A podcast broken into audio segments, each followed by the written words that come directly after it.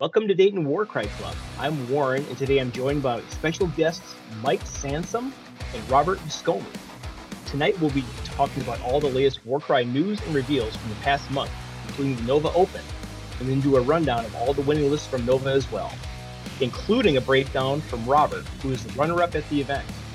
We also have several upcoming local events to announce, as well as other organizers' events coming up across the country we'd like to tell you about. All coming up on this episode of Dayton Warcry Club. Hey, good evening, guys. How's it going? What's up? What's going on, man? So we got a little change in uh, in uh, guests tonight. Here, I got uh, Mike Sansom uh, from uh, Wisconsin on tonight, and uh, we got him as on as a kind of a special guest co-host. And we also happen to luck into having Robert Viscomi on, uh, who uh, plays well at the Nova Open. So he's a fan of the show. Uh, great to have you guys on. Thanks, man. Super happy to be here, man. Yeah, thanks for the invite. Excited to excited to see it from this side for once. Yeah, you, I, I run a pretty smooth operation, I think. So, um, so far so good. Yeah, before we get started, um, but anytime I have someone new on, I do like to kind of like get their background, uh, like their gaming background. Um, so like you know, what are the games that you play? What got you into Warhammer or Warcry or something like that? So, uh, Mike, how about you go first? Yeah, so uh, I've been a been a nerd my whole life, and uh, used to buy D and D books and read them without anybody to play with.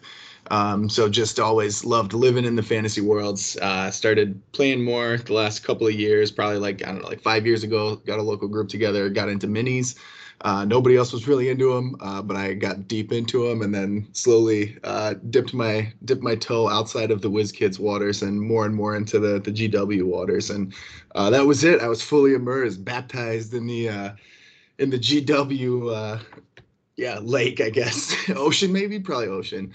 Um, and yeah, got got super lucky that there's a there's a ton of folks locally. Um, the Dogs of Warcry guys live live in the same town as I do, so I was messing with models and saw that there's a tournament going on um, or an event really uh, going on last year after Adepticon where they were basically replaying the replaying the event. Uh, decided to to reach out and been playing pretty much every single week ever since. Yeah, and Madison has like a big AOS group as well. And I, I assume there's probably also a decent like 40k kill team community as well. I know there's a lot of gaming in Madison in general. Yeah, there's a there's a ton. There's like Tundra Tactics that um, they do a lot of a lot of 40k yep, stuff. There's a huge yep. yeah. There's a there's a huge Underworlds community within like the whole Mortal Realms community as well. They do like uh, um, they do the story story phase work. Uh, they do um, what's the other one? Uh, Path to Glory, the other one too. So yeah, bunch bunch of really really good guys, awesome people to play with, awesome people to chat with, and uh, yeah, nice nice to have them nearby. Okay, and then uh, Robert, uh, tell us a little bit about yourself, your background in gaming, and uh, what got you into Warhammer and Warcry. Um, I'm out of New Jersey, which is pretty much just the armpit of America, and uh, you think we'd have a lot more gaming communities here, and uh, we don't. We have a lot of kill team, a lot of 40k, a lot of sweaty, mm-hmm. aggressive mm-hmm. people, and that's kind of where I grew up in these uh, breeding pits of anger and excess which is kind of awesome. So I grew a thick skin of handling people. But really, I started off as a little kid in my brother's room. I'd sneak in his room, and in like I'm talking early '90s, he would have these uh, Blood Bowl, and it was like the resin figures and the cards. And I just remember being eight years old and obsessively reading stats, not knowing what they did, but just memorizing stats for factions. And like that was super cool to me and uh, you know not having money not having other kids to play with uh, in that area i grew up and then eventually i got into aos i tried kill team i tried a skirmish game called guild ball and then eventually mm. i just turned around and i uh, someone's like hey you know you like trying different aos armies why don't you try warcry and uh, i got hooked because it was are you telling me i don't have to spend $600 in months of painting to, i could just play whatever I want, whenever I want. And it just drew me in right away.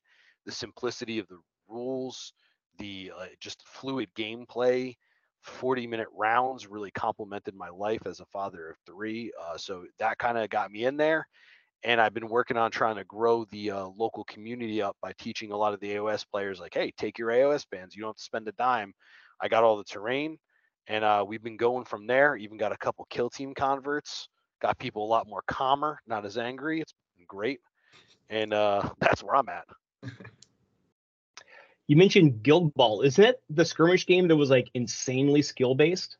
Oh yeah, man. Uh, I I uh I have a penchant for just wanting to know rules like a psychopath, and uh, that game was one of the hardest games I think I've ever played in my life, and uh, it was also one of the most fun games until it self detonated on itself. Yeah, because it was it was exactly that. It was absolutely it was like chess. It was the better player would always win. There was like very little luck at all. Yeah, it was nothing but learning how to stack balance resources and just manipulate everything in front of you. And uh, you either it was basically murder uh, soccer, and Hmm. either you just beat the whole team down or you scored three goals to win. And uh, you just kind of played to whatever your guild was. And I'll tell you what, like it was so easy to manipulate dice, like you said. Everything came down to how much well do you know what you want to do and where you want to go. That it was just repetition and grind and knowing what the open endedness of the rules were. Yeah, I mean, part of that is attractive to me, but then again, like you said, the game the game self imploded because if you're new coming in, you would learn the game, and I heard like stories like you you might win your first game because they let you win, and then you wouldn't win a game for like another like two years until you got good enough to like actually like beat people. Oh yeah, it was it was it was brutal. You'd play what was called a demo game of like three on three, and like usually you would win those games and be like, "Wow, this is great!" You know, you get you're riding that high. It's only buy a box in, and then you're set and buy some things, and the next thing you know, you're spending the next year just eating dirt. Like it's hard.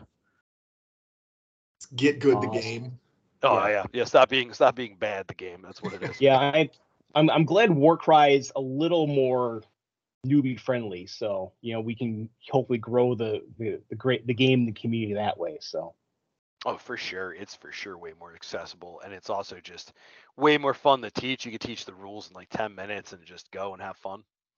Yeah, I taught it uh, a couple weeks ago, actually. Anyway, uh, so for tonight, um, won't put you on the spot. Uh, plus, I haven't done any hobby either, so no hobby update.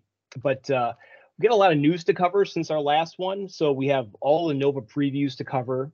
Uh, the new Bladeborn Warbands got published as well. We can talk a little about that for a little bit, but then really the uh, the main focus is going to be the uh, the Nova tourney results, and then we also got some upcoming events to, uh, to talk about as well. But uh, let's get to it. So at Nova Open, we got to see the uh, the Hunter and Hunted, and so we found out that uh, the next warband is actually going to be a essentially a double box. You get the uh, the Gorgers, you get the the uh, the Wilder Hunt core, and you also get this uh, Maw Pit involved. This Maw Pit included as well. So I was I'm pretty stoked to see this. The terrain piece I kind of like. Uh, I I like it. both of the war bands. Yeah, that terrain piece is yeah, it's so evocative, and uh, I've been I've been slowly trying to build up uh, truly truly psychotic tendencies here, but I'm trying to make a board for every single map icon there is uh, in the Gnarlwood and the the Eater Pits one. I just want like five of these things to throw on a board.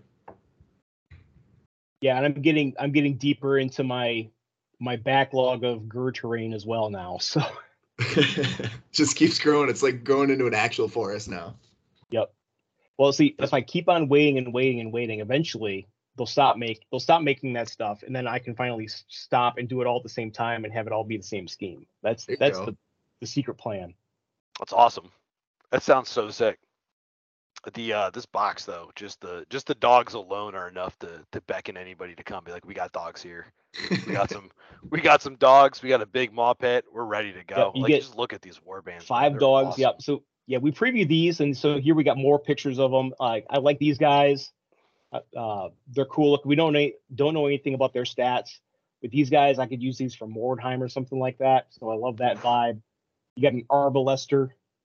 But then here we we didn't know about these. So the Gorger Maw Pack, and so uh, there is there's a typical Gorger for you. So all these guys are probably be some variation on this profile, about 200 points, five models that you get. Um, so I'm I'm looking forward to these guys too. It's going to be an interesting. I don't know how interesting it'd be head to head, but uh, in terms of like having something, something. I mean, they've been doing something different for a lot of these new uh for a lot of these new war bands. I'm really digging it. I'm just really excited. It's more pieces for Destruction Soup, and uh, it places replaces the windmill slam slam dunk gorger made out of resin, 50 pounds, uh, and they give you different options. And I think I think I'm just I'm amped Oh, yeah. about this. I'm so amped about it. You have no idea. Yeah, we This don't know is- what the stats are, but the leader, yeah, whatever the stats of the leader are, if he's good or has unique abilities for his points cost or something like that, yeah, he could be a something you slot in. Those veins in that forearm's it's telling me three six all day. Mm-hmm. they got, I mean, they gotta, they gotta hit hard, right? You can't, you can't have ogres that are just pillow fisted and out here, out here tickling people. It's gotta, they gotta be able to smash, especially with. I mean, if, I'm hoping, I'm really hoping that GW has figured out why questers weren't that good competitively, and it wasn't necessarily the numbers, although it definitely hurts. But like, if you can't get activation advantage back through removing models. It, you're just in really bad shape. You know the abilities you can only really count on what getting like two extra, maybe three per uh, per round if you're really lucky and have good good wild dice management. But like, yeah, these guys have got to be able to just crush. And if, if at worst they're all similar profiles to that Gorger, man, I'm I'm stoked to play play all this crew. And that, there's a there's a the the second one from the left. There's some conjecture out there about that being uh, our first female ogre. She's got kind of like a um, almost like a, a brassiere of uh, jawbones going on, which is Mm. kind of fun. Kind of exciting to have a, a female model in there too. I'd She's highlight it, but don't want to get in trouble here. That's fair. That's fair. some some Yeah, crude that one's, that drawings. one's crazy because it's got a it's got six fingers on one hand and six toes on one foot too. Listen, there's a there's a sock for every foot, and that's my foot. Yeah, so I'll yeah, I'm waiting for these to come out. So as of as of the time we're recording, still no still no uh, update on them going in or, or still no update on them getting announced for a Saturday pre-order yet, but uh any week now. Oh, I'm so hopefully, excited. hopefully sooner rather than later. Can't can't wait Yep. to get my hands on these guys. Ooh, this is the money right here, though. Let's talk about the real so- things that matter.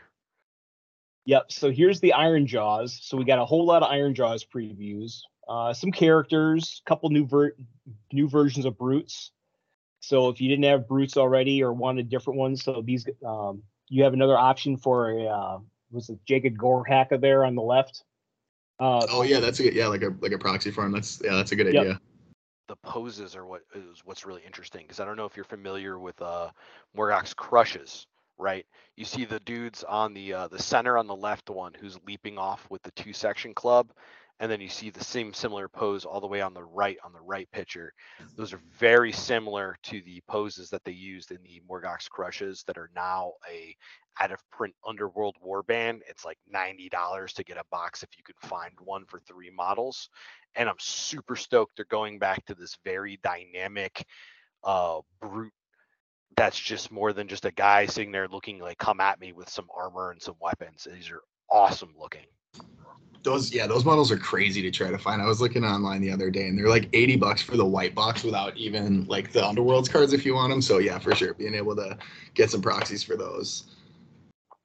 another thing I was really interested in seeing is this the Oh, Hard Boys glow up here. oh my god. Yep. So the two-hander, it looks like the two-handed option is not there. Uh, everything they all have shields, but the weapon and shield ones look great. Uh, Oh Spear and shield is a is a new one for Warcry that doesn't exist, but yeah, replacing some old sculpts there, some old uh, Warhammer Fantasy era sculpts, Are you familiar Those- with the old uh, Ard Boys? uh, aka Black Orcs. Yes. Uh, yeah, with the uh, seven inch thick metal skirts that go underneath that look horrible when you paint them. I have about roughly 40, 50 Ard boys downstairs from playing Big Waaagh. And uh, I'm going to give you a surprise ending where they're going after I get the first two boxes. They're going straight to the trash because these models are unbelievable. I don't even care if they have the profile and Warcry. We're putting them in there, we're cutting it up, and we're putting some weapons, and they're just going to have shield profile. I did. I saw someone talking about it um, a day or two ago, um, and I think you're, yeah, Warren. I think you're right. I don't think uh, there's any option without a shield um, in the box. Everybody's everybody's nice and uh, strapped up with those those big pieces to keep them safe. So that's what they they're just here. They're they're defenders. They're just But- trying to keep themselves safe. But looking at it, you could probably do some sort of kit bash, right? Not use the shield arms, source some other left arms, and probably get something that gets the point across of having a two hander. I think you could probably still do that. Thousand percent. Thousand percent, Ken. That's kind of wild that they're all left-handed shields too. I'm just looking at that. That is that makes the kit bash way harder uh, just from from the single box. Yeah, because no, yeah, because no dual wheels either. So hmm Yeah, brutal, but worth it. Still still so pretty. Oh, it's still the, just the helmet alone and like the just the the poses, the dynamics, like casting of it is just so much more worth it than the other art- art boys. Got the got the double jawbone antenna on that guy up in the, the right corner there. Ah, for sure. For Getting the signal for the walk coming in. Right. Full 5G on the back. We're not gonna skip a beat. So, uh, other previews of interest, I I always take interest in the uh, the new Warhammer uh, Underworld sets because these are sculpts that we could see Warcry rules for, and so we got a Slaanesh Warband, which which looks pretty sweet, and we got some uh, some Idoneth Deepkin as well. We get Slaanesh demons too, which I feel like uh, that's the first first time they've popped up in Underworlds at all. Yep, that's right, because Dread Pageant was mortals. Mm-hmm. Sybarites, yeah. That squid though, I mean, yeah, that boxing squid, I'm I'm here for it. That the, the thralls look incredible. The jellyfish on like the leader's base, like I, it's it's just it's the worst part is they're gonna suck so much because they're all in Idoneth. So that's just the rules. You're gonna get a beast that can probably fight okay. Uh, so it's an auto include because everything else is is not doing anything important besides like two models. And then yeah, the thralls they'll give you one extra wound just to make sure that IDK stay, Right. stay below average. And they'll And then- charge you like 20 extra points for the extra wound and one extra it. movement. Yeah, Right. and it's still better than taking the regular model. yeah. They're awesome These are- looking though. The Slaanesh demons are something that are pretty unreal looking. Uh, like they make me uncomfortable looking at it. I don't know why. It just it's very unsettling. But uh, if they can get some rules over for it, man, I mean that's pretty awesome. Plus IDK can kind of just flex with having fish, squid, and crabs, even if they're bad. Like who cares? You got a zoo, you got an aquarium on your team. Right? This this is the worst name they've done, in my opinion, in uh, Underworlds though. Death Gorge, like I think it's supposed to be in the um, is it Andtor, the the northern part of Ghur, or at least the colder part of Ghur. And I was like trying to trying to guess names, fun, cool, like yeah, yeah, like Chasm and Chill and all this kind of stuff. And they were like just Death Gorge, like it, it was it was inelegant Like a for what I was expecting. Yeah, it's just the next metal band name. Like that's all. I mean, that squid though, dress up as a bunch of squid with your metal band. That'd be kind of sick. That is pretty sick. The other dude's got jellyfish too. Like let's yeah, go with those that. things. Sending them too. Get out there. Sending Start them, bro. stinging. Got the jellyfish attacks. It's gonna be a triple. Roll uh two dice. It's gonna be one one to two damage on four to fives. Value of dice on the six. You know it. Yeah, I do the um the lore kind of stuff that they they had in the article about the the demons was kind of cool. I can't remember the names of them, but the the leader's supposed to be like super like like uh slothful basically like just the crazy laziest demon that ever that ever has been which is just a fun fun take on Slaanesh. I don't feel like we've seen Oh yeah, much. you know, because it's all about excess, right? It's not Mhm. Right. necessarily lust, like Right. everyone associates with it. Right. and it's even like kind of a pivot from it's a is it Glutos the really big um the really big model they have um yeah, it's the centerpiece one. hmm And he's like, yeah, more like I don't know. I take him as being a little more like uh, indulgent and um, yeah, just gorging himself. And this one isn't necessarily just consuming stuff, but just being lazy, just kicking it. It's just it's full on weekend mode. Slaanesh demons. I mean, Warren Warren hit the nail on the head, right? It's excess. It's not just lust. Everyone's like, oh, it's got to be sexy demon crab ladies. When it's really just the excess of nothingness, the excess of of violence, the excess of lust, the excess of just sloth. It's it's awesome, and they're really exploring a different boundary with it, which I think is awesome. I mean, like you said, though, sock for every foot, right? I mean, someone's finding these demons sexy.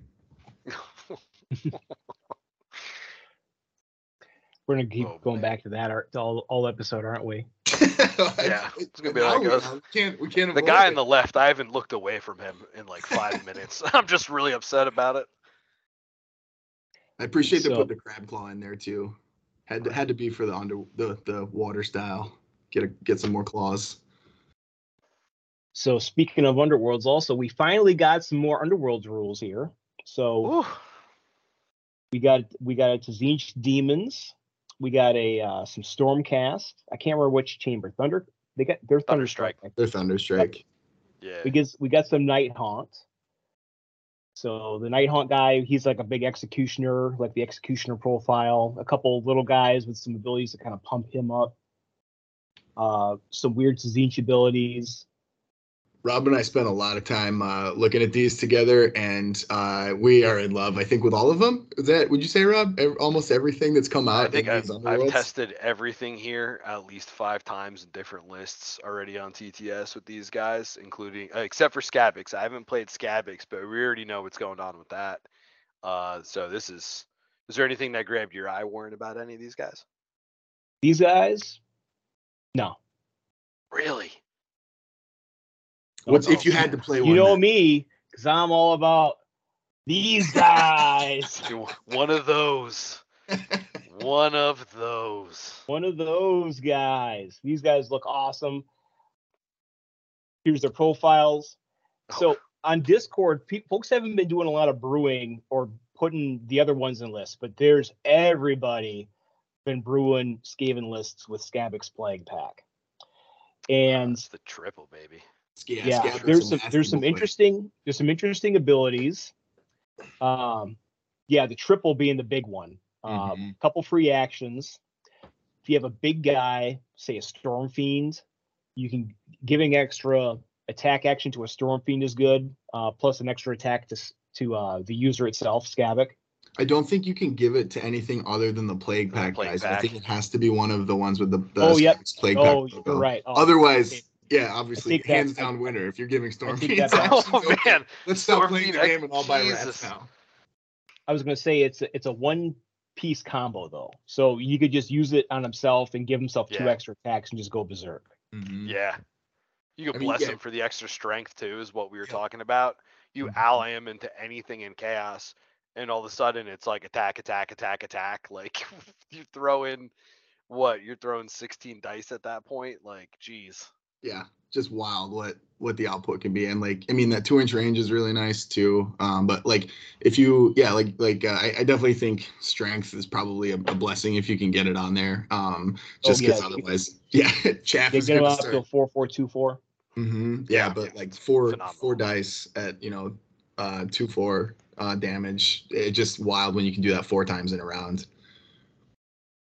So some of the other models, um, they're interesting. So like Ponxlix and Ricket. So I noticed that what they are is they're essentially the same profiles as plague as regular plague monks. As if you took a regular 75 point plague monk. I'm sorry, they're not 75 anymore, they're 80. You took a regular 80 point plague monk and paid the 15 points for the plus four wound blessing. You get these guys Mm. but these guys are five points cheaper than you taking a regular plague monk and doing that. So Mm. these, I don't think, I still don't think they're great because paying 90 points for a chaff model is still way too much. But at least it's a better deal than most of the chaff that you buy that you have available to buy for Skaven. Uh, it's getting to the point now where the only chaff model I really like in Skaven now is the uh, Storm Vermin with Shield Mm. because he has some durability to him. Yeah. And again, you're focusing on your big guys to do your work for you. What's what's crazy in this is too is that uh isn't a beast. Uh he's carrying that little little rockaroony, little treasure boy. So he can uh he can scuttle about and grab all the goodies as well, which is really really interesting. It's a definitely a it's a terrifying model to uh, put on the battlefield because if you drop it, I'm pretty sure he dies with those four wounds and two toughness. But um, yeah, just kind of a neat. Uh, I, I appreciate when they make weird profiles like that that really complement the model. And Underworlds is so good for that. And these guys really do feel like, yeah. I mean, on, honestly, everything that I think came out with this, um, this is probably my favorite like release that they've done for Underworld's rules, just because everything is so kind of weird and thematic in a way that really um, aligns with how the models feel like they should play. Yeah, I'm I'm in the market for this for sure, just because, you know, even if I don't play them in a tournament list, like just to have them in the collection, you know, have them paint them up because I got started in in uh, Warcry with Skaven. I painted up 13 Plague Monks, and you could play 13 Plague Monks in a list. Oh my god! Uh, when I first started. Back, so this is yeah, this is like harkening back to that. oh my yep. god! Yeah, in 1.0, they were 70 points apiece. And then your giant rats that you could also just yeah ruin people's days with. I didn't even have giant rats. I just had 13 plague monks. Oh, so you were, plus, you were total scum. 12, 12, 12 plus a speaker of the word. Oh my god. He's got he's got that ability to just uh, negate abilities, right? Can't can't yeah, pop abilities near him. I I was I only ever used it for uh, uh, leave from the back. Mm-hmm. So you have a you could have like three or four plague monks around a guy, and then you're popping leave from the back and giving three four guys the extra attacks. They got you. I mean, they didn't do a lot of damage, but it was like the crit fishing was all about crit fishing. It was yeah, it was gross for sure. I mean, in a way, when counter didn't exist, way way nicer. Did you ever have a friend that's like, you know, oh man, we live in such a bad time? You know, I think when people say that, like, yeah, well, they didn't have counter and there was 12 plague monks. You know, we live in a good time. We're okay. We're safe right now. We didn't have swarms of 14 spiders on Yeah. for sure. We're yeah, there wasn't someone some maniac spamming seven boxes of snakes. Uh so we're fine. we're okay, guys. So, talking about tournaments though, I talk about the uh, the tournament format a little bit, and it looks like I needed to uh, fill this one out a little bit more. But we're going to talk about tournament format a little bit. I'll fix it in post. And so this is kind of a unique format, um, and you'll see the results here. Uh, they're kind of we put them in order of of match wins, uh, and there's a pretty clear first, second, third for the tournament. But the way this played out, if you weren't familiar, uh, Justin from uh, Tabletop and Beyond was the organizer for this format. He and uh, Jason, and they ran it uh, three rounds of Swiss. It, so everyone was in, put in groups, kind of like pool play for a soccer tournament or a rugby tournament. And there's three rounds of Swiss. And at the end of the three rounds, they took all of the all of the first ranked members from each pod and they put them together in a single elim bracket and all the second place players from each pod and all of the third place players from each pod all the way down and so i focused you know most of the winning results focused on the folks that went 3 and 0 in their first pod and then uh and then how they played out but it was very possible for someone to maybe say go 2 and 1 and win their bracket and get covered here as well uh Rob, so you played in this. What was your take on this format? Uh, so this was my second tournament ever for Warcry, but having played like Magic the Gathering and playing sports growing up with just Swiss style formats for tournaments, uh, this felt super refreshing and super fun, uh, and made planning for the tournament like quintessential. I loved this format for everything. Hmm. Yeah, I was looking at it and like from the outside looking in, I couldn't play uh, in the tournament. I was signed up for it, but had work things come up, so I wasn't able to make it the day of the tournament. But uh, it's not how I would run it. But actually having seen the coverage on this, and oh by the way, if um, check out Tabletop and Beyond. Uh, they have a YouTube channel. They have podcasts. They did a an episode before Nova, going over all of these lists in depth as well. And then they also did a tournament after Nova with kind of like their results and the after action too. So really good coverage, a lot of coverage from uh, uh, Tabletop Beyond, the Winning Warcry episodes on that. Uh, but uh, Justin had said, you know, he he put a lot of work into into he put a lot of thought into this, and he also did a survey of everyone that played afterwards, and was you know really kind of really trying to uh, uh, uh, get a feel from the players what they thought of it. And I, I, I really appreciate that though, because it's one thing for me or or someone else who couldn't play in the tournament or or observers online to kind of say, well, that's not the way you should run a tournament. But if the people that were in it had fun with it and they come back, uh, that's that's Justin's most important metric to go by. So, you know, if if the people are with them, then I stand by his decision. It was uh, it was really cool. He had a a Google sheet that he was updating everything on throughout the day, and uh, kind of impromptu. Uh, Dan from the Salty Sea and I were both uh, not as busy that day as maybe we could have been, um, and we're we're just kind of watching all the updates and uh, giving a pseudo commentary on how everything. Oh yeah, live update. Mm-hmm. Yeah, that was that was super fun. I really appreciated that Justin made that available. Watching him uh, enter the scores was so dramatic, and uh, especially in a format that I felt really uh, complemented uh, creating drama. It was really effective at, at doing that. So um, that was that was really really cool to see kind of how everything played out in real time in a in a little more intimate way than I think um, you can see in like BCP and stuff like that. So uh, yeah, that was that was super fun. Any any TOs that want to do that, uh, make sure you post those links so we can so we can watch and, and creep on what's going on. Yeah, in a slightly per, per, in a slightly more perfect world, uh, where I maybe I can't play a tournament, I could support if I could support a tournament doing coverage like either live video coverage or play by play or something like that.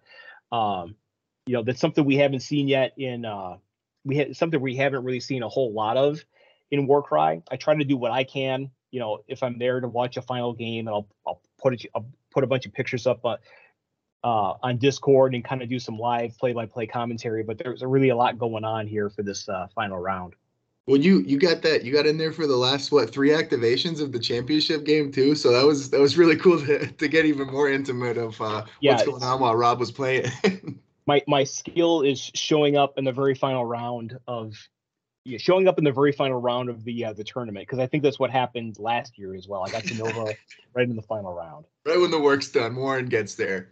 I got I have two major I have two major days of the year. I there's I have, I have graduation and I have student orientation, and it just so happens that both of them fall the day before major Warcry tournaments at at uh, conventions. Oh, life is cruel. Yep. That's awful. I think uh, before I even knew who you were, uh, you were coming up when you were coming up taking pictures, and I saw this guy come up taking pictures, and I like looked back, and I'm like, "Who's taking pictures of this?" And someone's like, "Oh, don't worry about it. That's that's the warden from uh Dayton Warcry club." I'm like, oh, "Okay, cool." Like it just like it just I even know I was like, "Oh, that seems good. It seems normal." But prior to that, I think I was so into it, it didn't click until like I looked up and saw it uh, I was so locked in and laser focused that like when I saw you step back with the camera, I was like taken back for a second. I thought that was awesome that you came there to even snap a couple things. And uh, speaking of live coverage, we were talking to Justin and Jason, and we're like, hey, you know, next time you do this, we should have like the top table should be right next to you with some cameras to just live like live stream the top table or top place table for uh, whoever's there. I think that'd be really interesting too. Yep. In a perfect world, you have like a feature match live stream. You uh, some a lot of other uh, games they had they had similar setups there. But we're, I mean, hopefully we keep growing. We can get there. I think it'd be really cool. I think with uh, what's going on with uh, Tabletop Simulator, it's been great. Um, I'm sure we'll talk about it a little bit, but uh, being able to watch people's games while they're playing it live, people kind enough to to stream it so that everybody can see it has been a really cool experience to uh, just bond with the community and, and just get to watch people play, get get to see more games. If you got the time to yeah lock in and watch, sometimes an hour and a half, two hour games. Yeah, big chess match. Mm-hmm. So yeah, sweaty. sweaty. So speaking of sweaty, so sweatiest player in the room has to be Justin Orton, uh, two-time Nova champ now. And uh, so here's his list. Uh, and again, so I'll read the list here. If you if you're not familiar, it's it's what he played at Adepticon. I'll read it out as well. Uh, keep in mind if uh, you know the best place to catch this is on YouTube, but uh, if you're just listening on uh, uh, on the podcast version, he ran two Gut Lords, two Brugits, uh, and he had a handful of Underworlds models as well. He had Quiv, Bushwakka, Lugged Thwack, Shriek, and then a single Gnoblar for uh, 995 points. And so the Gut Lord, uh, you know, call, he calls the, the list Double Trouble. So it's built around Gut Lords and Brugits. Gut Lord has a base profile 36510 which is crazy. and with a Brugit goes up to five five attacks or six attacks, and could pretty much one shot any fighter in the game if you set it up right. And then everything else is just simply uh, having models uh, on the board to contest objectives. This was the same one he brought to uh, Adepticon too. I remember when. That's uh, correct. Yep. Mm-hmm, yeah, when when he and uh, Dan from Salty Sea were, were playing. I was actually right next to him, and uh, I was playing my buddy Joe uh, from from town here. We ended up matching up and uh, watched more of their game than we played ours. To be honest, it was fun to fun to see those guys uh, versus the versus the camera last time. And it's it's a, I mean, it's a really tried and true format right now, right? We've seen this a ton. That Brugit's pumping stuff up is just it it clears models, right? You're you're cleaning stuff off the board in a hurry and um, using those super efficient uh, little little Gnoblars and uh, Underworlds models from um, from the the different war bands from there. They just they help you fill out that list really well. So I mean, it's it's gonna kill holes through most lists. Yep. Yeah. If you remember at Adepticon, uh, Justin uh, made an attack tr- against the against Salty's Chimera, Mhm. didn't kill the Chimera, and wound up probably being the uh, the pivotal points in the game. So Yeah, uh, not was- having gone against the Chimera this time around, uh, but he I think he you did give him a, a pretty good fight, uh, right, Rob? Yeah, he uh it was it was really interesting. Um so when I looked at the list and like I saw him take it and uh we saw I saw him come up against me, uh my list fares well into anything that wants to run into me or anything that wants to stay away from me. And uh he sent one gut lord right into me right off the rip, trying to be very aggressive to lock out shots from Hrothgorn. And so he presents a threat for a threat and pretty much he triggered all my reactions. Um, we get each other down. I think like, uh, and I have 40 wounds on Hrothgorn. Uh, we get each other down real low to the point where, um, when this gut lord went to attack on turn two off a rampage, uh, I double countered and we killed each other. And wow. uh, that double was down, that. baby. That's That was, double down. I think that's where I started watching the game because when I the first I think the first time I remember looking at your table state, there was one gut lord off the table and Hrothgorn off the table. Right. So at that point, it became can I stay away, play keep away from a gut lord and remove all the little pieces, which I was doing uh, really well. Um, and it came down to a couple things at the end, and it and it was there. And I think I never saw the. Uh, everyone sweats about the Brugits. He had two Brugits, and uh, he didn't Loon Shrine potion one of them once.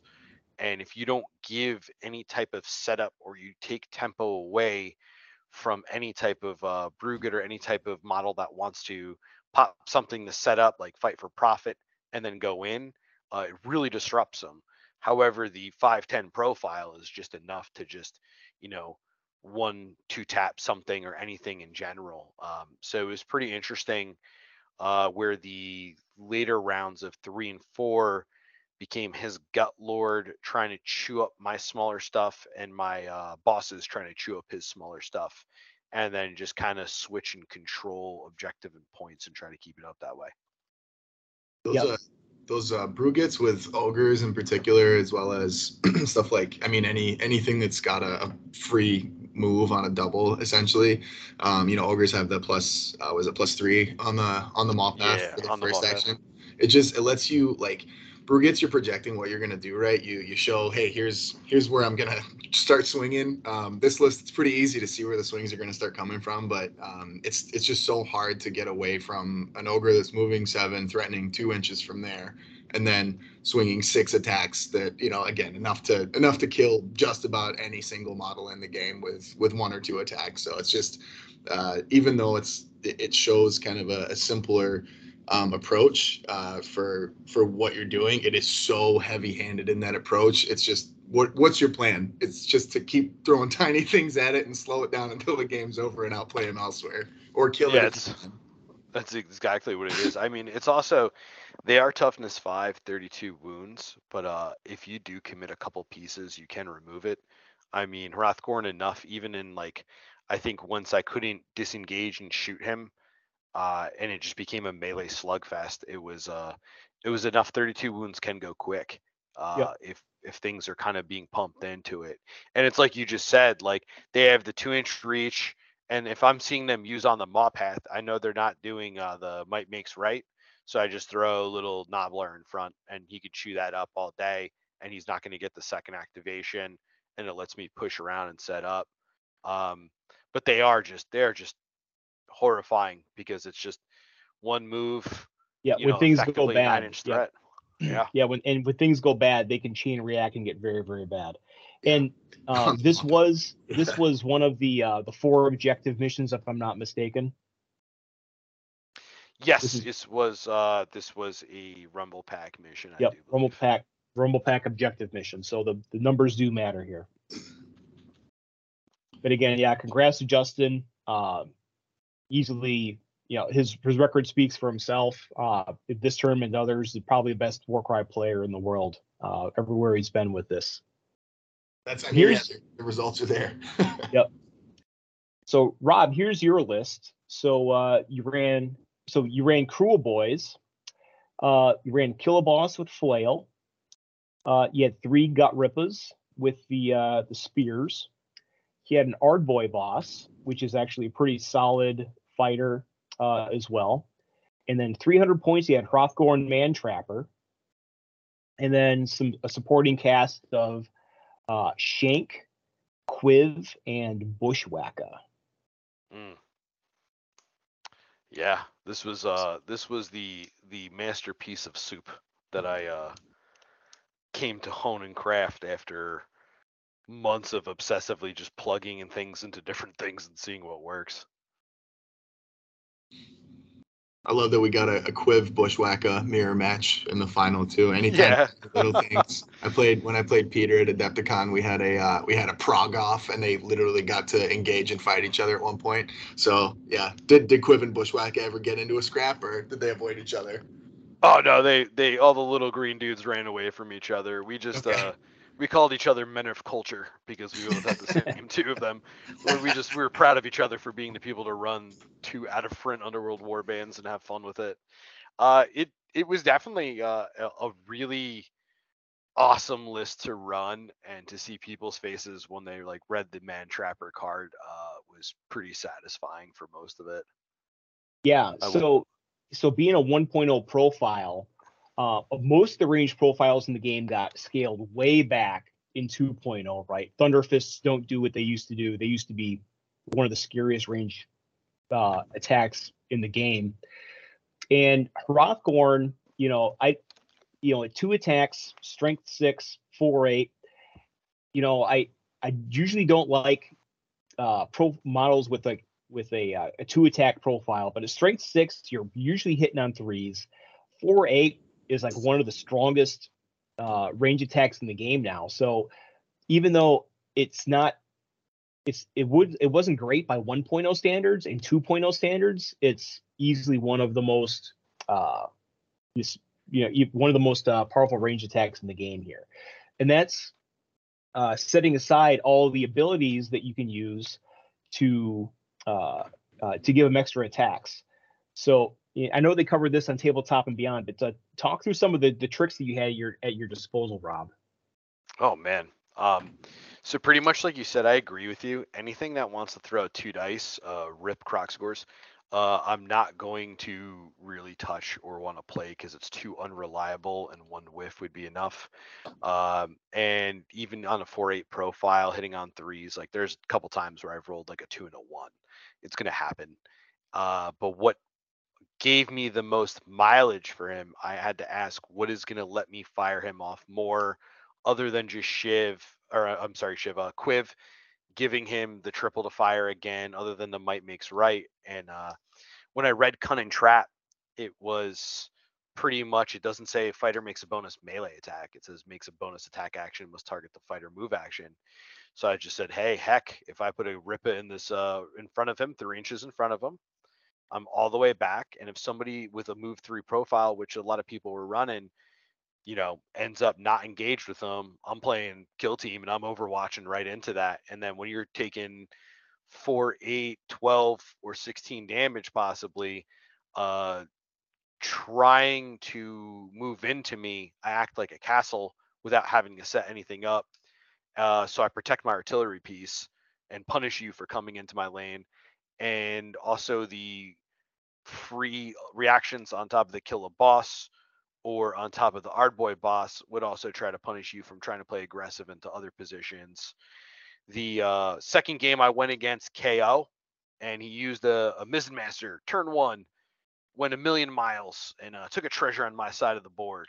And uh, I ran up four with Hrothgorn, shot him, did 12 damage, came up with Quiv after another activation. Here you go, boss, which is the triple, which is on the screen. Shot him again for another 12 damage, killed his Mizzen Master turn one, threw his treasure, and then after that point, it just became the Hrothgorn show. Um, so those were the things that were there. The sneaky snares, um, which is on the bottom of the screen, was the other one that I just kind of wanted to be a hipster and play something that was a little bit cooler and unseen. And uh, I just ran him up on a suicide mission, Bushwakka, 40, 40 points for eight wounds, better than a regular Gnoblar. Uh, ran him up uh, on the first turn if he was out in deployment, and uh, I threw that trap token right in the middle of uh, their deployment zone. So they'd deploy on top of it, and they would have to move over, and someone would have to activate it. And I had a uh, little little uh, orphan Annie trigger it uh, that was my draw round, but uh, he triggered it, and I rolled. I rolled box boxcars, did 12 damage off the rip for him just moving on his turn. so uh, 12 damage for what is it? A double for 12 damage on an annihilator without being engaged or anything. With a 40 point model, right? Yeah. like, uh, there was just lots of ways to play an offensive control variant that didn't need to set up, and uh, I like the soup because it just let me kind of play to what it was and, and figure out the mission packs and kind of just go from there. So I mean, this was all about if you want to stay with me, I'm uh, stay away from me. I'm going to pick you apart with Mantrapper and move in and eventually take your stuff. If you want to come into me, I'm going to trigger free activations and I'm just going to start either swinging or blasting you. So that's really what it came down to was just how can I abuse action economy while maintaining tempo at a high rate that yeah the action economy in this is just it's wild what you can generate. Like I, I, play a ton of elite lists and anytime you can get those extra actions on those those big models or action equivalents on those big models is obviously fantastic because they're such valuable actions and activations. Uh, and just the yeah your synergy that you had with this is just truly truly in, incredible to to watch and it's just such a great idea that um, obviously not not only just a great idea but like it works on the table. Um, it's such a such a fun list to to see kind of come out of nowhere too. no, nobody was really talking about. it. I had one guy locally that had been messing around with Hrothgorn uh, um, that uh, had some had some cool ideas and was just trying to plug him in and figure it out. And then um, saw someone else talking about it too. But this is, I think, yeah, the, the one of the best versions of what this list can possibly do. I appreciate that a lot. I mean, it's a it's a fun list, and I think one of the best part about the lists is uh, after you realize what the cunning trap does and after you see what can happen and the stats it became an instant headache for people. Like i just looked at people's faces and they're just it just becomes another level of stress which makes it so hard to play against in a tournament setting. Like i'll never run this in a narrative or a casual setting where i'm playing with friends uh, but in a tournament setting where i have a lot of reps with it and people are unfamiliar with it have to take an extra minute or two and spend mental energy to really look and analyze how it's going to play, uh, it definitely swings things in my factor pretty well. Um, and I'm going to probably keep going on as more releases come out and uh, keep tweaking and keep playing with it because it is a soup list. Yeah, I was going to say as a as a as a base for a soup list, right? You have solid chaff here. You know, we we talked about Gutrippaz with with spears it's only a matter of time towards until someone kind of breaks them because of how good they are, right? 75 points for 15 wounds, decent mobility. Uh, you look at the points on the on the Killaboss, 5425, 28 wounds, move four, all for 190 points. That's a pretty good rate. And for, you just yeah, kind of pick and choose. and toughness. It's so nice to just have them around. They just kind of they, they're gonna last outlast a lot of things. Yep, and this isn't the only this isn't the only Kruleboyz list that we're going to see here either. Uh, I forget why I put Shank here. I must have mixed up rune marks or something like that. Is Shank there for points, or did did he have an ability to? I know he's a chief. He has a net.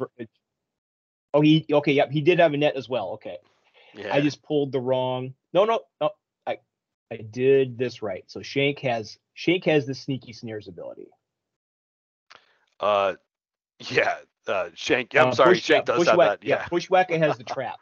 Bushwakka Yeah. has Yeah. Yeah. Bushwakka delays the trap, but he can go with Hrothgorn. right. There's also See, how like, I unconditionally responsibility trusted you there. So yep. So that is yep. So that is truly a suicide net with six wounds. Right. He's got four toughness though. I've I've shrugged up things and hobbled away. Like it's it's not unrealistic and sometimes like uh, I'll use it to just he also is a reaction base too because he is a Kruleboy because he's part of Mannix Cunning Squad. Um people want to come in and annihilate my net because it's a net and it's like oh well you trigger uh kill boss or you're triggering uh you know the Ardboy boss and all of a sudden it's I'm coming in to remove your 55 point model and all of a sudden i'm leaving with like you know like four six damage sometimes like you know more than that and uh was it worth it at that point? point and if he's still alive then it's just well i'm gonna get netted and then everybody's just gonna do what they have to do That Now- net's so good too on a two up. Like, yeah, two up yeah it's other than what Yeah, is oh it? yeah, it's a the strong true net. blood that's auto net. Like, it's just you got a one in six chance of it not going off. So you can pretty regularly rely on that. At the risk of revealing all of your secrets, uh, for cunning trap, it is it is it possible sometimes for people to play around cunning trap? So say for example, Hrothgorn has a one inch melee attack and a three inch minimum range. You could set up a move potentially as long as you're laning, say within two inches of Hrothgorn, you actually can't trigger the, the trap, right? yeah for sure uh that's exactly how you'd get around it Uh, but there might be certain positions where you can sort of force that to happen, though. Yeah. Uh, most of the time, looking at what they have for their deployment um, is going to affect how far back I deploy the uh, the Rippa. Uh, and there's a couple times that I had on terrain Hrothgorn three inches directly above the base of the uh, of the Ripa, and then they would step into the three inch range of uh, of the Rippa, and then Hrothgorn would just be able to fire from top down, like no problem. Uh, it definitely is. That's the way to do it, though, is to bog me down, uh, and get inside that donut, or get inside and just take a punch from him instead, instead of the four eight. That's definitely the way to do it. Um, and it and it's happened, uh, but it's hard to get. It's hard to get it. It's easier said than done to do that because I'm going to make sure I position accordingly to what abilities and what your move speed is. When the, the Gutrippa being able to, I mean, it's only two attacks, but you have two inch range on that, and you usually have quiv in there as well. So you got another two inch range tacker. So, and again, they're not necessarily cranking out damage, but those little little plinking crits can really help soften stuff up. So unless it's like a big scary dragon that's zipped in here and has high tough, high wounds, all that kind of stuff, um, you know, between the three of them, you can usually probably loosen loosen Hrothgorn up to start to start plugging away again and start just gunning people down across the board. Yeah, for sure. I mean, it's Quiv has been surprisingly those little dudes like you get a a, a quick crit for four damage, people not expecting it. It's there's just a lot of uh there's a lot of things going there. like the yeah like skeletons and soul blade. when they start critting you're like oh this is not fun anymore I Yeah. Yeah. these just little little chaff guys Right. Where am I? so in order to get here, you play against someone else who's also a master of very, very nuanced soup lists. You played against Peter Mercencabbage. hmm That was the sweatiest, best chess game of Warcry that I've ever played, and uh, he and I talked a lot Yep. prior to this about building our list, so he knew what I was coming with. I knew what he was coming with. It wasn't um, it it wasn't a surprise to either of us of what was happening or what was going on. But when we played a first game, uh, my first tournament ever was at ECO, and he played me, and uh, he didn't even take me out on a date first. He just completely ruined me, and uh, it felt super bad. I was I didn't feel pretty. I didn't feel taken care of or safe. He turn one rampaged a bounder boss, destroyed two of my chaff, burned objectives, and won the game on turn two. And I was like, what just happened? Like, what level of gameplay? He's trying to cut back on that. He got he, he supposedly got fair dice, and he's oh, no, he does. That's to, what I played him with. supposed to happen less. Than... his super gravity dice at twelve dollars a die, and he's a magician wizard with them. The dude is an outstanding table manners. The dude is Oh, just yeah. a class act. Absolutely. He's enjoyable. He's polite, and he's probably one of the best damn Warcry players I've ever played against, and probably will ever play against. So for my second tournament to go up and go against him, uh, it was it was super interesting, and it was on Reaper out of all missions. Yep. Yep. I feel like So how nice was- Peter is is like the the worst part about him because he kicks your butt and then he's just smiling and super nice the whole time and you got nothing to you can't be mad about anything. You're like this guy's No. he's got it all going on and I'm just gonna have to take this out. I knew better this time. I knew 100% better this time. we were both bright red, sweating, just dripping in thought, playing to time, and uh, it was just. I even though I came in in second, being able to get a. Uh, he told me out of 30 games or something he played in tournaments this year, he's only had three losses, and me being one of them. Uh, that felt like the biggest win of the tournament to me was being able to play somebody that I like looked up to, list built with, and knew that they were going to play every single activation with utmost care. Guy was amazing. Yeah, I can. I think I can name. I know he. I know he, Javi beat him at ACO. Yeah. Uh, and I don't know who he lost. I think he must have. He lost to either Dan. He would have had to have lost to. No, he. I don't think he. He No, didn't play at a- either Dan or at a- Justin at uh, Adepticon, did he? He and I tied, and I think that was what pulled him out. I think he had maybe Yep. a minor win as well, but yeah, he and I tied in the third round. Yep. and then He, uh, he didn't. He didn't lose at my tournament either. He drew with Yeah.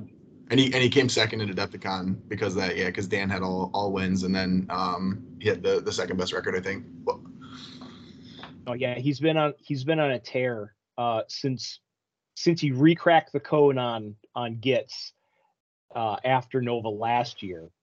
He came back, dusted himself off, and yeah, he's been on a tear ever since. it's so it's so cool to see just how he built the list too. Like you look at it and like there's stuff in here that um a- lot of it like makes sense in just like if you're building a Gitz list. Um like Snirk I think is a lot of people shy away from just because of the low wounds. Uh but oh the way the way Peter plays that deployment is just unreal. It's so cool. He explained it to me and I was just in a Yep. slack Uh, yeah, jaw. I- I was like, that is so I- cool. That is so brilliant. Yeah, it's all yeah the nuance, and the positioning, and everything else like that. And Prog's in it, so it's an auto win, right? Prog Prog showing up. It's a good list. It made it all but more worthwhile to I think in one turn, I think what what decided it was uh I disengaged from an Ardboy boss, rampage, killed a uh, bounder boss with Hrothgorn, turned and got the second fire off, uh, and killed a and killed Prog or Staba with net, whatever it was, one of them. And I was just like, well, we're here now, sir. And then uh, Snirk Sourtongue quickly deleted an Ardboy boss with like one. Act. I was like, well, okay, but uh, you know, here we are. There's nothing worse than staring down the barrel of a Brugitted snirk, just start whirling Ugh. that ball at you when you know you know it's coming. Then what is it? Uh, how many how many dice does he normally have? Three, I think. So he's chucking six dice, and you just yeah, you're ready to get splatted. So uh, before we get to the rest of the list here, we, uh, we'll cover Javi here as well as the as the other uh, as the fourth member of the top table, but a pretty pre- pretty clear first, second, third. We actually had a, a so best overall though went to uh, Michael Glazer. Uh, he went four and one, and uh, painting scores, combination painting scores and overall scores. Uh, I don't think I had a, pictures of his, but I heard he had a whole lot of uh, votes for best painted but uh, his KO list looked really solid. So he ran Mizzen Master. Oh, Rob, you played him too. Yeah, he played Mizzen Master. Uh, his secret tech is uh, Enric I Enric Iron Hail. Uh, the 1.0 volley gun uh, profile on there. Uh, the Endrinmaster with Endrinharness as a uh, uh, as a melee uh, threat. Uh, an aethercannon that we see in a lot of KO lists and then uh, Skypike, one of those, and six Arkanauts with pistols. 995 points, 11 models. His the the pictures are out there. I think I'll see if I can find them. Um, Yeah, and they're share 'em with gorgeous. you, Warren. It's incredible. He made it like this like treasure chest kind of looking thing too. It was it was. Uh, I think they're in Discord. Yeah, I might I might have to go dig. I put a lot of work into putting these together, but I always miss things, and sometimes Yep. I put them in in post. So maybe we'll get this. Cool, cool. Yeah, yeah no, should- I'll, I'll help you find it too. Um, I remember his story. It was like they were looking for the lost ale of like the dude, and it was just like so unreal and immersive. And the the the diorama was this like open treasure chest or side of an ale barrel. It looked like, and it was just gleaming gold. It was gorgeous, and I was just like, my god, like. It was the coolest thing I think I've ever seen for like a diorama for a dude just to roll up with it, have a kick-ass story, have an awesome warband and like he was really enjoyable to play against. He was a he was a fun guy.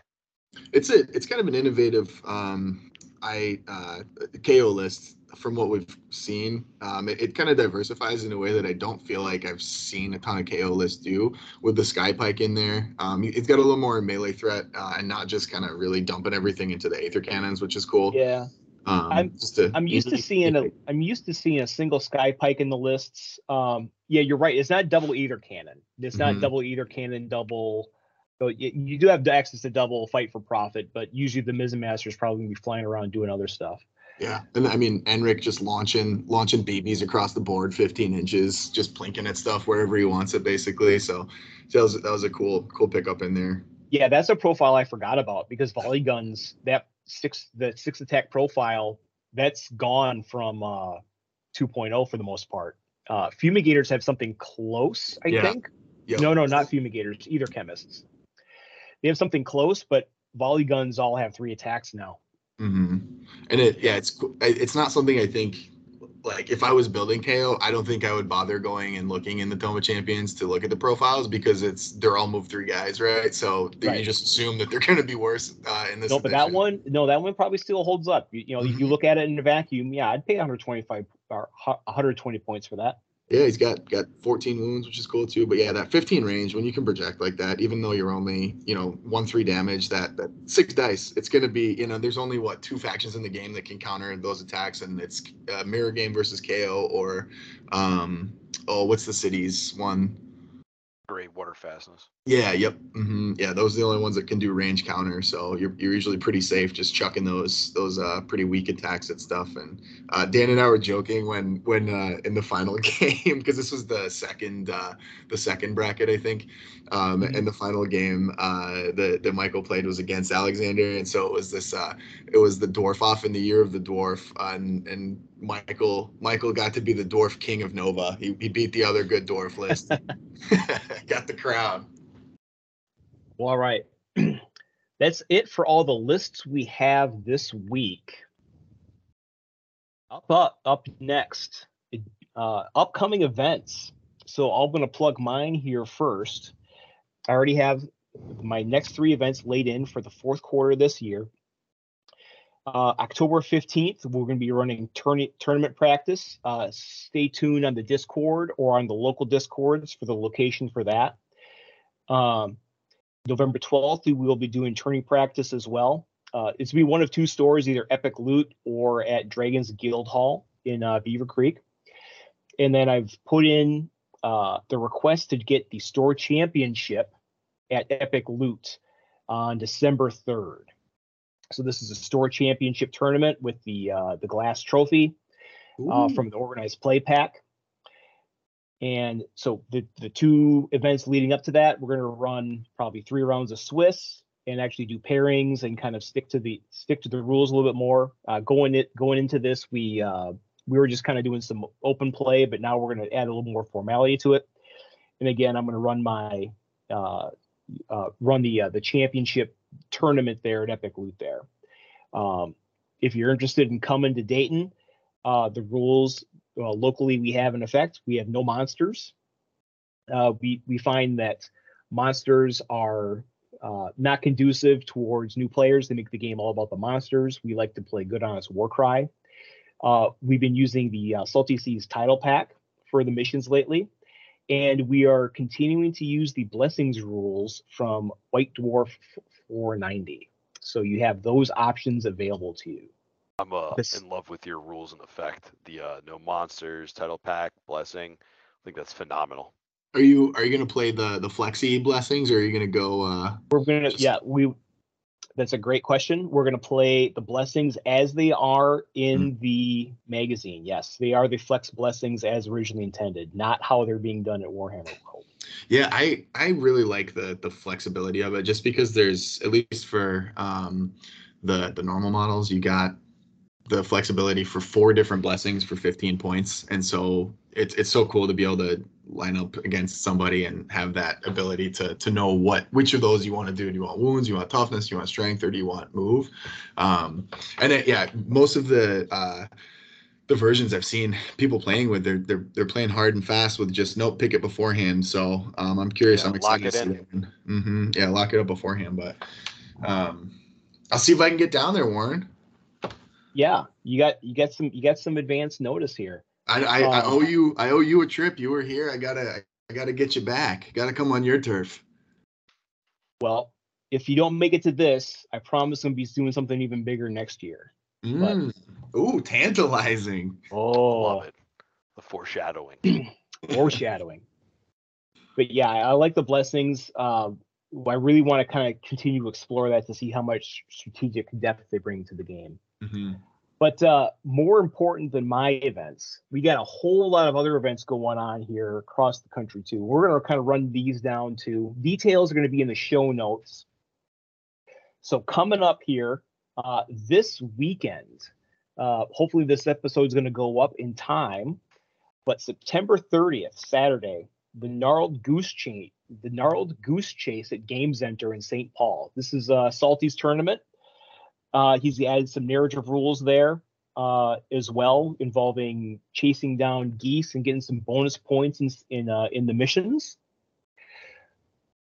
I'm Uh, excited. Mike, I'm, I'm heading up there for it. Yeah, you I'm, I'm looking that? forward to it. Yeah, I'm going. Uh, um, like I think I said before, Eric uh, is heading up, um, and I think he's bringing his son, and then I think Vint is also coming from Dogs of Warcry. So um, Okay. it's going to be we got a little not not quite as big as last time where I think we brought seven people. Um, but yeah, I'm I'm stoked to get up there again. I've been slowly talking to some more more folks that live up that way, and excited to get to uh, get to see everybody and playing. Uh, and I, I love the pack, the goose, the whole principle behind it sounds really fun. So very very much looking forward to that event. I got I, How uh, much- as of, as of recording, I've got uh, what is it? Uh, four, three, three and a half, four days to uh, finish green stuffing and then uh, paint all of my models. So I think I'm ahead of schedule compared to my normal tournament outputs. is it the project you've been working on? That yeah, this is this is my Oh this is my gonna God. be my uh my WWE Spire Tyrants or my wrestling Spire Tyrants. Technically, one of them's not a WWE wrestler, so You're you're gonna be you're gonna be finishing this Friday night then. I will probably be still working on it. Uh, the tournament starts at ten, so if I'm done by seven o'clock on Saturday morning, I will. Uh, I'll feel pretty good about myself. The paint might still be a little tacky, but hey, as long as You're they're on the table. madman. gonna The, be uh, real with you. It took a lot of restraint for me to ask if that was a real goose you were chasing. Uh, I had to really, I had to really sit back and think about that,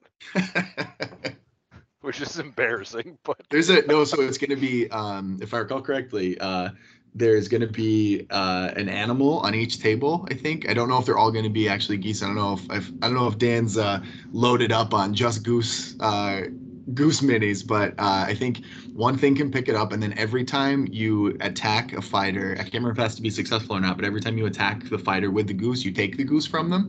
Um, uh, I was I was list building a little bit with Vint the other day, uh, trying to plan some stuff out with him, and he's he's building a list that is exclusively targeting trying to get the goose no matter what. He is going to try to win. Uh, the I don't know what the award will be, but most goosest uh, probably. Um, super good. yeah, so looking looking forward to. it. I think it's gonna be a lot of fun. Yeah, I can't wait to hear about it. hmm All right, next up.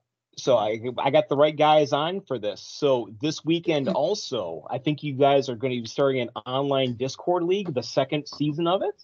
That's right. Yeah, it's true. Kicking off. Tell me about that. Go, Rob. Uh, pretty much uh, we saw such positive effects and outcomes from the first league when Salty ran it. Uh, and when we found out he was going to be running his next one in November, we immediately wanted to keep running with the momentum. And uh, we went from, I think, uh, 10 or 12 up to 17 currently. And our rosters are not due till the 29th. It's one game a week you can it's all the flexibility in the world for that uh, and it brought a community so much closer together. It's been crazy. Mm-hmm. people streaming games having fun um, you know it's free to enter. All you got to do is just show up follow the rules be chill and it's been a outstanding success so far. And the fact that uh, the best part about it is you don't have to paint you don't have to glue. You just show up load your stuff in and you're good to play yeah, it's been it's been really incredible being able to play internationally with people, um, and you know it gets a little tricky with scheduling sometimes. But we tried to structure this one a little more intentionally so that um, you have kind of the week uh, to you, you, get the matchup at the beginning of the week, um, assuming you know we don't we don't get the like, everybody hasn't finished their games a little bit earlier, but um, so you should be able to kind of plan for the weekends uh, and then also having like the Monday available for people to try to get their games in. So um, try to give as much flexibility and prep time for people to uh, before before they get to uh, before they have to play their game. So yeah, it, it's it's been so exciting. Like I uh, Rob's been a huge um, TTS guy for for a while now, and Javi as well. Uh, and I'm I'm late to the party, but I'm I'm two feet in completely. Uh, it's it's such an, an, incredible tool. You know, Hood on the Discord uh, can't give him any more props for for what he's built here, and um, mm-hmm. and then uh, Ziggy Stardust on the Discord too. He's been helping out. Uh, just it's the the energy is it's it's crackling right now. It's it's really cool that so many amazing people like every time it's it's like when you get to go to a, a con or something like that and you play with so many cool fun people. Uh, it's just doing that every every week. You get to meet someone new. You kind of I, I I've kept up with the the four opponents that I've had so far. Kind of you know messaging them on the side and stuff like that. Say hey, good luck with your games, all that kind of stuff. So um, you know it it really is. It, it feels so much more interactive with the community instead of just talking to strangers on Discord all day about the game. You get to play those games with them and you just get those more personal experiences with them. Um, and you can test out some wacky stuff. You can get as sweaty or as chill as you want with those lists. Um, and we're, we're trying out a pretty different, it's, it's kind of a less, oh, yeah. uh, less rigid version of what Justin did at Nova, where I know he was really, really meticulous about how he uh, built everything, kept every every mission um, to 20 points, uh, and you had splits across that. What we're gonna do is play straight up victory points with it. Try to keep it balanced as much as possible uh, internally with the pack. Um, so you know if there's a mission that's good for that, that's better for having um, like a horde warband, then there's there's a counterpoint to that somewhere in the pack where elites should be able to get similar amounts of points on that. So uh, a little a little less precise maybe than he's doing on it, but um, just a cool experiment to see uh, you know, the individual games, kind of where, where we looked at it, like might not feel quite as, um, like the win or loss might not feel quite as meaningful, but it's cool because you get to see like a very real projection of how you did across the tournament um, based on those points and stuff like that. So a little little experimental, um, but this is the perfect place to do that kind of stuff. There's there's low stakes, you know. you got to play yeah, one game a week. There's no you know? stakes. You just you just have two hours of your day. That's it, man. Yep meet someone cool, play a fun game with them. Um, yeah, yeah, and we all go, cool. Let's do it again in a different way if we, you know, if we want to do something new. So, for sure. Yeah, that's awesome. Yeah, the, so if you're if you're new to Warcry, the the program they're talking about is Tabletop Simulator. Uh, there'll be links. Oh, oh, there'll be links to the Discord and in the uh, show notes as well to where to get to the official Warcry Discord where all this is happening. Uh, as someone who's on Discord quite a bit, uh, I'll say that the tabletop simulator doesn't necessarily do it for me, but I'm not I wasn't a big like webcam magic during the pandemic person either. Mm. But but I see like at all hours of the day now, I can see folks in that chat room and there's people playing Warcry. And I know that what it's going to do is it's going to elevate the competitive side of this game yep. uh, quite a bit because people are getting all these extra games in and all these reps in. It's going to be like Kill Team where you know besides the big tournaments there's people playing tts games all the time getting all these reps in.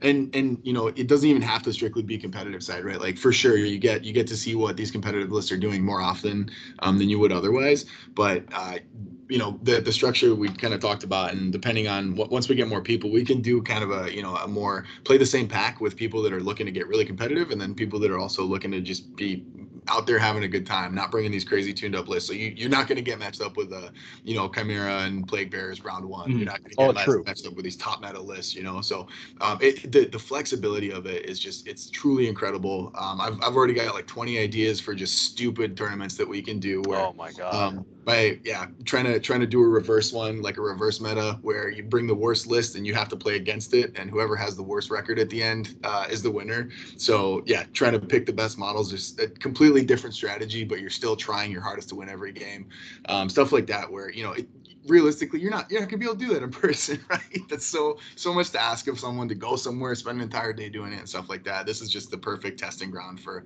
for so many different things we also get data streamlined super fast. We mm-hmm. get feedback from everybody mm, super yep. fast. Everything is done in accordance to what and how people felt about things. Uh, and it's uh, and yet again, like I think he, he touched on it briefly. The first international games of Warcry, like that's yeah. awesome. I got to play against Itan, who's off meta musing. Like we have other people, War Game on Toast coming in. We are like directly talking to Salty. Everybody's stirring and moving and talking, and it feels so alive and so active. And even the people who weren't a fan of TTS, uh, they were just coming in and watching games, having fun. Everything was great, uh, and uh, it's just been it's been really good. And we even ask in the beginning, you know, do you need a tutorial on TTS? Do you need a tutorial on Warcry? If that's the case, Mike, myself, somebody else will jump in with you, show you the ropes, teach you, you know, this is how we're going to do things. This is how it's set up. This is the commands for everything. And then hopefully have you on the, like, uh, have you on there. We had new people play uh, this, this round and everybody, everybody was real cool with them. Everybody helped them out and then played games and just had a good time. Mm-hmm. Yeah, it's it's not hard to learn either. You know, you once you get it, uh, it's a super quick download to get the mod, and then it's. I mean, yeah, you pick it up in a hurry. I learned while I was playing my first game uh, against the guy who ended up winning the tournament. Like he was, I was playing against him. I, it was, yeah, I learned on the fly, and uh, it was super easy to pick up. So you know, it, and like you said, if you if you need to learn the game uh, or tabletop simulator, it's it's quick to pick up, and people there's so many people willing to jump in and help out with it. So um, don't be afraid. Reach out if you if you need anything for sure. If you're thinking about and, it. And I guess another potential audience for this league is also going to be folks that are not living near like one of the the hotbeds of Warcry, right? If you're not yeah. in Wisconsin or Minneapolis or Ohio, or Northern Virginia or like Kansas City or Salt Lake City, right? Some of these other places, some of these other folks scattered across the world, you can still enjoy Warcry. Yeah, for sure. Was... I have zero events near me locally. This has been my way to test, my way to talk, my way to just be engaged to the point where I'm prepped when I go out to tournaments. It's been a world of a change. I don't even play other games anymore. I used to be gaming WoW, I used to be gaming Hearthstone, Overwatch being a shill for Blizzard, but now uh since TTS and like this whole community, it's been it's been such an unparalleled event for anybody that like, hey, this is your hobby, you don't have those centers to go to. Well, we're your people. You just come and be with us. No tournaments in your area yet, but we'll get to that. yeah. yeah. I was just gonna say that like the, the whole reason I joined it was because I wanted to give like I was like if I can just give some more people games and stuff like that. I'm so lucky to have the community that I have locally to be able to play. I mean, I can get a pickup game pretty much any day of the week if I really want to. Um, you know, and so many people don't have anybody that plays within driving distance of them on a day, right? So I was like, let me jump in and um, you know, let, let's let's try to build this community with people that uh, want to play that are unable to play um, and that it's just really made it so that like you said you, you can play when there's nobody else around which is just amazing. So before we get to your tournament we before that october 21st there's a rogue trader tournament. Uh, i didn't catch the to's name or i didn't write it down but uh, details are going to be in the show notes in Yorktown, Virginia. So if you're in the Nova area, it's a little bit way down the ways as you're going towards Virginia Beach, maybe two or three hour drive. Uh, at Jersey's Cards, Games, and Comics. Uh, tournament pack is is uh, going to be located on the show notes there. So again, another uh, for you know central, south, uh, Virginia, uh, an option there. And then November 4th, we got a tourney at Red Seal Gaming and Mawa, um, I'm sorry, Matawan, New Jersey. Matawan. Yeah. So that's southern New Jersey, right? Right on the border, I think. no, you're that's uh Matawan is uh central northish Jersey. Okay. Uh, it's it's up there. So so south of the city, but within within distance of the city, right? And you're in it's you and Gray in uh putting this one together, right, Rob? Me and me and Kyle, uh Kyle Knapp. Oh yeah, so that's right. Yeah, Kyle was interested, but okay, yeah, Kyle or Gray was interested, but Kyle the uh uh the flesh eater courts player. Yeah, the uh, Royal Beast dude. He um he uh he and I wanted to come together. We found uh we met each other at Atlanta A- ACO. Uh, we've been playing ever since then together. We played together at Nova. We played here, and we're like, you know what? We're tired of not having anything with us. Uh, Red Seal Gaming is a really spectacular place, very accommodating, clean. They have lockers you could borrow for the day. Um, and you go in, we talk to them, and we're gonna have a nice tournament that starts at 11:30, four rounds. Same, very similar setup to you. Uh, we have three blessings, no monsters. You could flex the blessings. We didn't want to get out of hand. We have a, a big need for new players around that area, so we didn't want it to be imposing. So we're doing a mix of core and rumble pack uh, missions with secondaries to balance out. So if you want to go and do elite or you want to play horde, uh, you'll be able to do both comfortably without feeling at a disadvantage. We really want people to just bring the warband they want to, um, and it's going to be a good time. And we really just want people to. Uh, we have good prize support already set up, and uh, we have we have permission. We're just trying to get the word out now. Yeah, good mix of missions. And again, if you're in an area where you don't have in-person war cry, uh, do what you you know if you can. If you get some terrain, you can start small, like two or three boards will probably be all you need to start with. Most of my tournaments are only like six players a lot of times, so you don't really need a lot to get started. But uh, you know, you can be the change in your area for bringing Warcry to your area. If you if you build it right, If you They build will it, come. they will come, They will come, come. sometimes. Mhm. no, we're really excited for it. Uh, it's going to be awesome. All right, and then last but not least, this is a little bit this is a little bit far out. This is uh, December 9th through 10th, the Andtor Supply at Everwinter Con. So there's a gaming convention in Boston, Massachusetts. Actually, it's in the uh, kind of on the outskirts of uh, of Boston and uh, Waltham, where I used to live. And uh, Nuno is putting this on. If you guys know oh, Nuno, nice. Yeah, Yeah. The, the king of Warcry narrative. yeah, So he's putting on this event here. Um, again, description uh, description for the uh, the tourney pack is going to be in the show notes. But uh, you know, bring a dis- optional to bring a display board for your warband. Bring at least thirteen hundred points worth of stuff. So there's going to be some sort of like progression to this. Uh, Nuno goes way deep on the uh, on the uh, crazy narrative stuff. He's a wild man. He gets Yeah. he gets weird in the most fun way. I haven't Awesome. played any of his, but I'm always reading up on him, and I wish I could be nearer to him. Yep. So he's putting this together. It's gonna be a great event. And and check this out. If any listeners are interested in going, post in the comments because Nuno has been so gracious. We've got our first official sponsorship in a way. Nuno has been gracious enough to give me a bunch of passes for the Everwinter Con to give out to listeners if you're going to be coming and playing in this Warcry narrative event. Dang. So post up in the comments. This is not a this is not a drill. We have our first channel giveaway. Post up in the comments. Uh, do something along the lines of, uh, "What do you like about narrative Warcry?"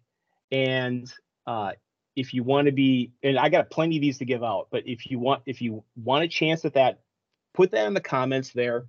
Get some engagement down there, and I'm gonna I'm gonna draw raffle off uh, as many as I have of these of these uh, con passes to get you uh, uh, to get you free entrance to the convention, so you can go enjoy that. So there's one less thing you have to worry about. You know, you get the hotel, hotel, the road trip, the gas. I can't cover that, but I can get you into the con uh, if you uh, if you comment on this uh, video on YouTube.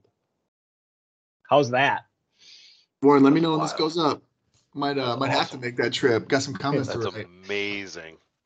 That's It's super very- cool. It's very, very tempting to me. I have I have friends in Boston I haven't seen in a while. It's very tempting for me to go, but I think I have another commitment that weekend. That's right and after your other- tournament, right? Hmm? That's the weekend after your tournament too, right? It's weekend after my tournament, so it's a lot of stuff going on. Uh, there's also there's also a magic event in Pittsburgh. I'm looking at hanging out with some friends there too. It's and I'm also traveling. I'm also traveling for the holidays, so it it's a lot. It's a lot going on, but I really want to. Yeah. Sounds awesome. That is, I, I've yet to play a game of narrative, um, and it's something that everybody's been talking about. That seems so wonderful, and it's something I really kind of just want to get and dig in. And you just sold me so hard on it, and I kind of really want to see if I can clear some time up to go to Boston in December, which sounds It's- awesome. It's that, or it's Adepticon in the spring. Mhm. The uh, the Dogs of Warcry do it upright too. They've been they've been working on some stuff. They were I know they met up the other night. They've been uh been laying the plans. Haven't heard anything about it yet, but I know they're they're always brewing some fun stuff. Yeah, narr- narrative you can you can have a, a really good time with. This brings us to a close for this episode of Dayton Warcry Club. We'll be back next time, and I'm not quite sure what we'll talk about, so let me lay down a hobby challenge. We have October coming up, and I have not been doing a lot of hobby.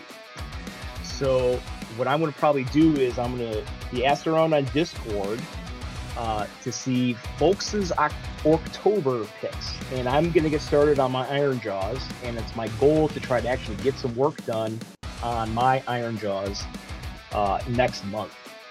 So hopefully we get to see something from uh, from uh, the listeners, from the viewers out there, and uh, maybe something from uh, uh, Mike and Rob there. Gonna have to gonna have to build a few models up. Gotta buy those brand new boys. We're always, we're always. I got a, I got a, a couple boxes of them coming in the mail. We're, we're ready for October. It was hot work boy summer. We're going into October. It's never ending. Just don't expect anything from me until uh, what it'll be uh, October 31st at you know 11:55. That's when I'll start painting. yeah. Uh, another topic we, another topic we're also looking at doing. Uh, Zach had proposed something like teaching Warcry, so uh, we might have a special uh, topic and discussion with him on that. Uh, but in the meantime, you can always chat with each of us on the official Warcry Discord. Link is here in the description below. So when we talk about folks on the Discord, this is where you can find us all. Uh, I don't run this Discord. I just live on it pretty much 24/7. I think But we all, can all three of us do. I don't Yep, do you can find me there. I'm War Machine. Uh, I'm I'm Arm War Enthusiast Seven. I'm Girth Neiman. Thanks for listening.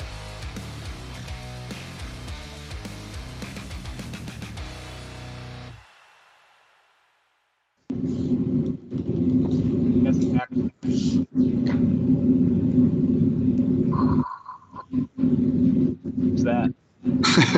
It didn't. It didn't start until just now. it only came through for a second.